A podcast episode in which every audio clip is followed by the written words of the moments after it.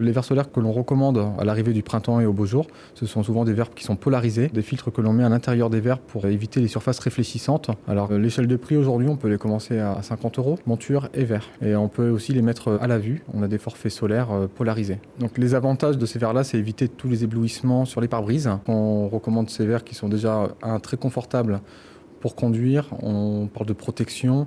Euh, notamment de protection UV, de protection face à l'éblouissement, réduire la fatigue oculaire euh, liée à l'éblouissement. On augmente la, transmission d'image euh, avec les verres polarisés. Ça apporte une réelle plus-value pour le porteur. Lorsqu'on choisit des lunettes, il est également question de catégories. Que veulent dire ces différentes catégories? Alors les différentes catégories qu'on va avoir dans, dans, les verres solaires, en fait, on va de la catégorie 0 à 4, tout en sachant que 0 et 1 c'est réservé pour l'intérieur, donc des personnes qui sont photosensibles. On a la catégorie 2 qui est une intermédiaire entre la teinte intérieure et la teinte extérieure. Et la catégorie 3 pour lequel on est vraiment sur la protection solaire. Tout ce qu'il y a de plus commun en fait dans l'achat de la solaire, on est sur la catégorie 3. Et la catégorie 4, hein, c'est vraiment réservé pour euh, la haute montagne lorsqu'on est vraiment soumis à de l'UV intense.